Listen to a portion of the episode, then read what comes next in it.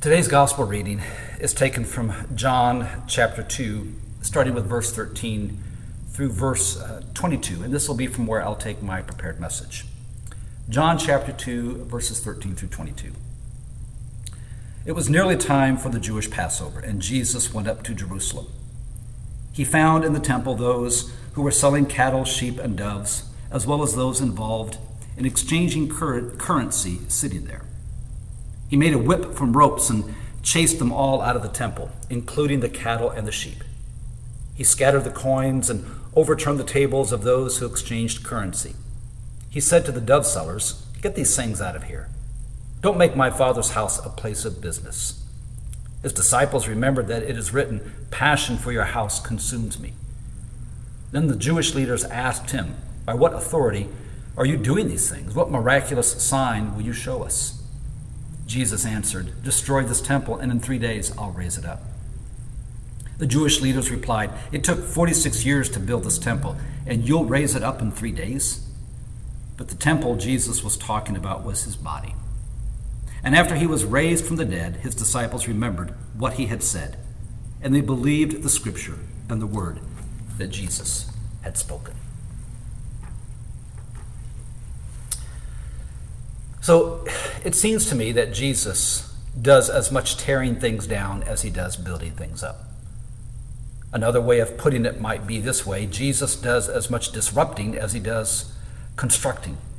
And when Jesus is disruptive, he often does it in a way that everyone notices. They may not understand, but they certainly notice.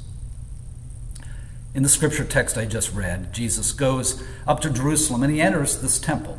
And we read that he found in the temple those who were selling cattle, sheep, and doves, as well as those involved in exchanging currency. Now, this wasn't really too or- out of the ordinary for that time. Like many pilgrims, Jesus traveled to Jerusalem because of Passover. And like many of the pilgrims of that day, he heads straight to the temple. And in the temple was this collection of pilgrims, merchants, money changers, and animals as they took time to pay the temple tax and seek out a priest so they could offer the sacrifices necessary for what is called the ritual purity so they could participate fully in the Passover. So basically, it was this very chaotic scene filled with animals and people getting ready for Passover. Now, without warning, Jesus grabs up some rope, proceeds to use it as a whip, and begins swinging it round and round and round, chasing everyone out of the temple, including the cattle and the sheep. And he doesn't stop there. Next, he takes his hand and he swipes all the money and all the coins off the table all over the place, and he turns over all the tables and all those exchanging money. The place is a mess. This place is a chaos. Most of the animals are gone, but some are still milling around, confused and nervous. Most of the people, I imagine, have left, have left because no one sticks around when there's a guy in a room swinging around a whip made out of ropes. Coins are scattered all over the floor with maybe a possible kid or two sneaking back in to grab some loose change and hightail it out of there before anyone comes to their senses. Chaos, mess, total disarray. That's what you have going on here. This is now the condition of the temple. Moments before, everything had its place. There was a place for the stalls, a place for the animals. There was a place for the money changers, and there was a place to purchase animals. There was a place you could find the priests there was a place for the sacrifices. There was a place for everything. And everything had its place. And then Jesus comes in and just literally turns everything upside down. I think we're far more comfortable when everything has its place. I know I am. We're far more comfortable when everyone knows their place. This way we know what to expect. We know what we can control. There's no surprises. And we don't have to deal with change or even those things that may challenge our own understanding or thinking. I remember attending a conference years and years ago, and the speaker said something like this at one of the sessions Church is not about keeping people in their place, it's about making a place for people. Now, that made sense to me.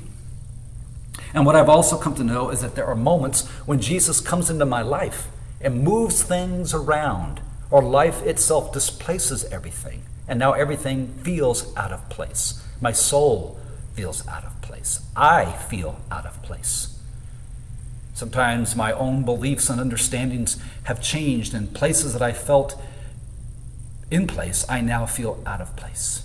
And it's in those moments and times that it's Jesus and God's grace that helps me to sort through the mess and to find a new place for what I'm coming to understand, experience, and learn. Now, Jesus isn't done. He proceeds to say to those selling the doves, Get those things out of here. Don't make my Father's house a place of business. Now, things are happening pretty fast in John's Gospel. And it's all in very short sentences, but don't miss that sentence. Quote, Don't make my Father's house a place of business. End quote. You see, the temple at that time was more than a building to these folks, it was intended to be that place where heaven and earth would meet and where God would dwell. This is where the one God of creation would dwell, living in the midst of his people. This is what the temple meant to them. So, first, Jesus calls them out for turning this dwelling place of God, of all creation, into this place of crass commercial, commercialism. It's so easy, I guess, if you think about it this way, to turn everything in life into some commodity that we all see its pragmat, pragmatic value, and we lose the sense of its mystery and its sacredness of all that is around us. Now, this doesn't mean that we stop all fundraisers, those often serve as an important role in providing funds for those in need as well as building community. But I think it does invite us to remember that the church is first and always the body of Christ, the divine presence of God in the community in which we exist. I've often heard for years someone say the church is like a business, and I probably have said that a few times myself. But then we forget the divine nature of the church and its calling. Now, to be sure, we can borrow best practices from the business world, but the church is first and foremost the presence of Christ in the places we inhabit. Second, Jesus refers to this temple as his Father's house. Jesus makes the claim that he is intimately connected to the temple because he is intimately connected to God. In short, he says, God is his Father. Now, not only has Jesus upset and turned over the tables and the whole day's events, he now begins to turn the tables, if you will, on the whole understanding of the Jewish leaders and their understanding of the temple, of God, and of the whole system. And you see, Jesus does as much deconstructing as he does constructing when it comes to life. He often turned upside down the prevalent thinking of the day, and he challenged those who would listen to think and live in a different way. In fact, he would probably say this not only do your systems no longer work, the systems that you intend are not what God intended. Your systems of religion and piety are not what God intended. So then comes the obvious question from the Jewish leaders nearby. They ask this By what authority are you doing these things? What miraculous signs will you show us? Because I think when things turn upside down and challenge the system, the system always wants to know by what authority you are doing these things. Because systems are always about authority and control. And those who are invested in the systems need to know who is in charge. For if they aren't in charge, who is in charge?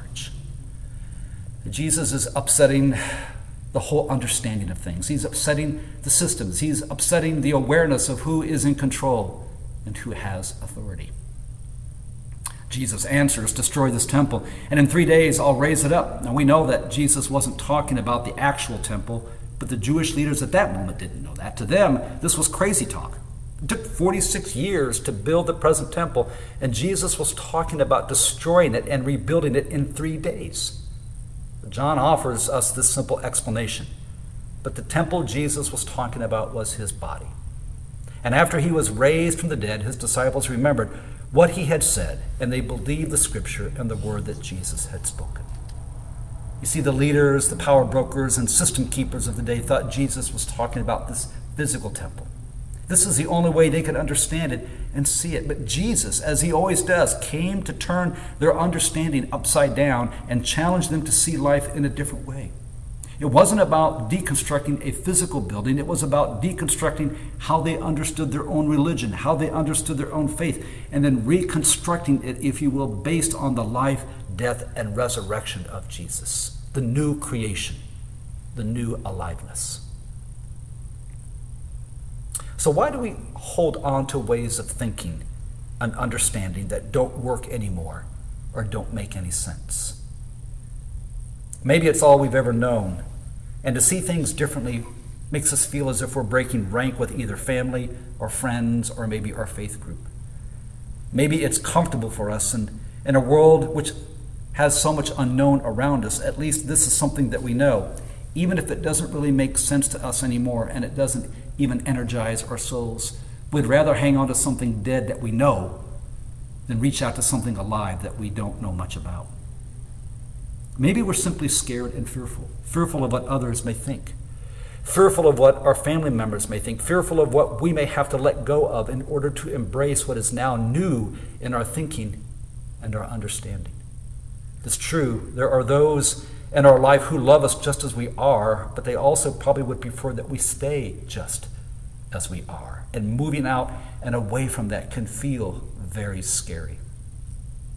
I'm kind of glad that in John's gospel, we get this scene of Jesus right away in chapter 2. It's like there's no surprises now. We know what Jesus can do. We know what Jesus is capable of. We know Jesus' intentions and missions. We know very early on that Jesus has no intentions of sanctioning systems that work against God's intentions or God's purposes or God's mercy and God's justice. Rather, Jesus comes into this world to show us a different way to live that often involves a different way of thinking and a different way of understanding, which, by the way, also is the word, uh, the meaning of the word repent, to think differently, to go in a different direction.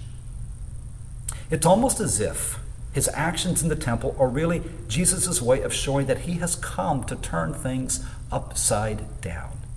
He's come to upset the system.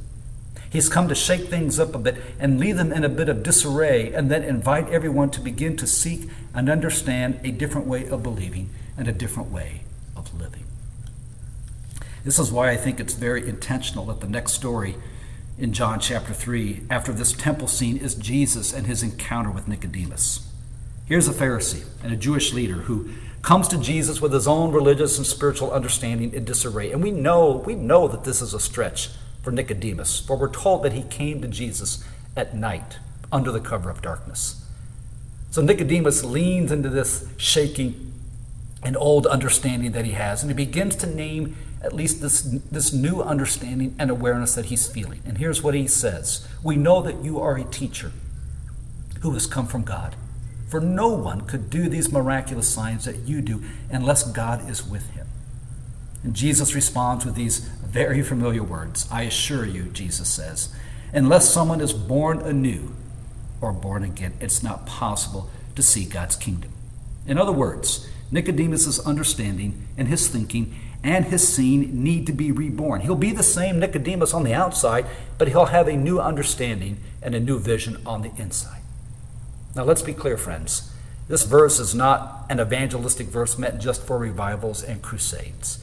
This is an invitation by Jesus for everyone and anyone that finds himself with a faith that no longer works, that no longer makes sense, and they are seeking a faith that connects them with something much more alive much more energizing, much more life giving. I mean, to all of us, Jesus says you need to be reborn in your understanding, in your thinking, in how you see life. Jesus doesn't deconstruct just to leave everything in disarray and in pieces. In fact, when we begin to listen closely to the living Christ and follow in the way of Jesus, that alone is enough to begin to turn over a few tables in our thinking and to cause some disarray in our understanding and to deconstruct whatever structures we have relied on and depended on. Maybe for years we've simply relied on what others have taught us, or we've adhered to what we thought we were supposed to believe. Maybe our own spiritual life and journey has been more an experience of group think or herd mentality rather than thinking and believing for ourselves. Maybe we have a moment of crisis where we realize that our version of Jesus and our version of Christianity has been more Americanized and now we're beginning to see how even the way of Jesus and the kingdom of God challenges those assumptions and invites us to live in a different way. In all of these experiences, it's like we begin to feel the tables being turned over in our soul and the displacement of what we have always felt to be true. And we now sense this loving, gracious authority, a new kind of authority in our life. The authority of Jesus inviting us to see the spiritual life, to see life in a whole new and different way. It's all very scary and all very life giving at the same time. For years, we've had these other voices of authority in us and around us, telling us what to do and what to believe. And now, the living Christ, the living presence of Jesus within, is like a new and gracious, life giving authority that begins to lead and speak to us and help us to see life in a different way.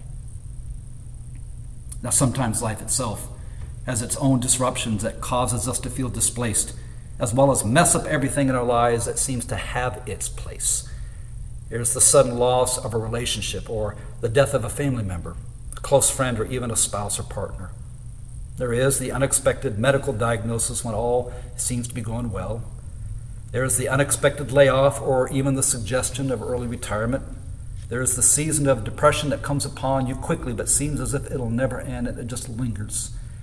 There are the signs of aging that all of a sudden seem to be happening every day, and there is the stresses of life kids in school, pandemics, applying to college, paying for college, schedules that seem out of control, and schedules that feel like they're managing, managing us more than we're managing the schedule. And it's in those moments that we long, at least I long, for a faith that works in the midst of everyday life, in its struggles, in its heartaches, in its disappointments, and in its stressors. In this temple story in John 2, Jesus essentially is telling all who will listen that he is now the new temple. Because it's in Jesus that one sees and experiences God.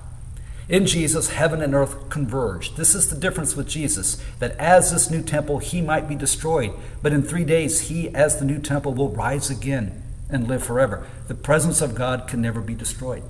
The love of God can never be destroyed. The life of God can never now be destroyed. The power of God can never be destroyed. Or, in the words of the Apostle Paul, nothing can separate us from God's love in Christ Jesus. In the first chapter of John, we read these familiar words The Word became flesh and made his home among us. Now, some translations use the word dwell. Either way, the original word was tabernacle for, for home or for dwell. And one could literally read John 1:14 this way, the word became flesh and tabernacled among us. In other words, the same divine presence located in the tabernacle in the wilderness that went wherever the Israelites went is now in Jesus. Jesus is the new tabernacle. Jesus is the new temple, and this presence is now with us in all of our displacements, in all of our disruptions, in all of our dislocations of our life. And how close is this presence?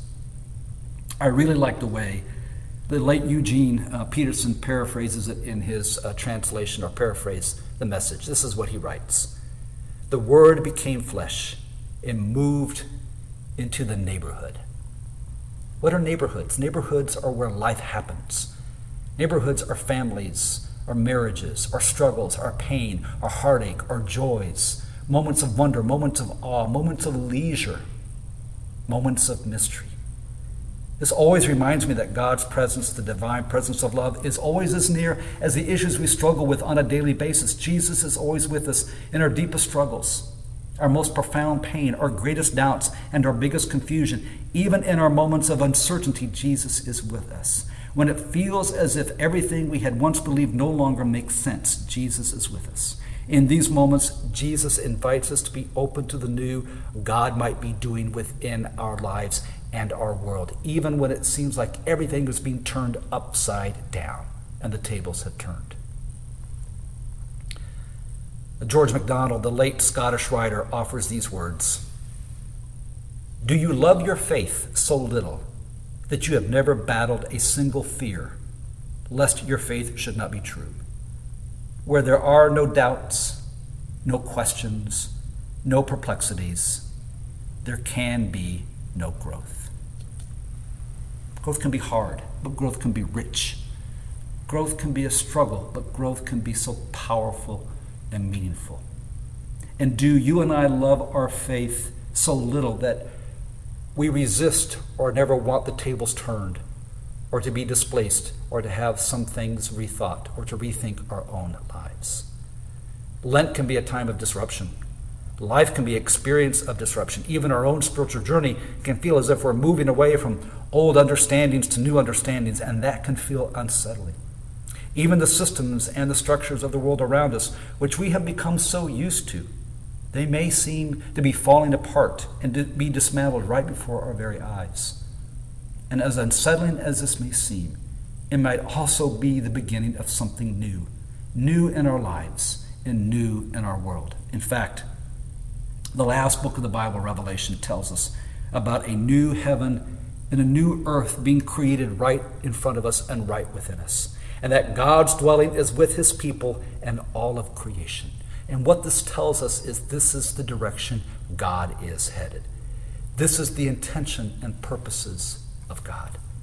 And maybe the disruptions, maybe the displacements in our lives and our world are not the end of something, but really the beginning of something, something new, something life giving, something abundant, as God continues to create and recreate our world and our lives.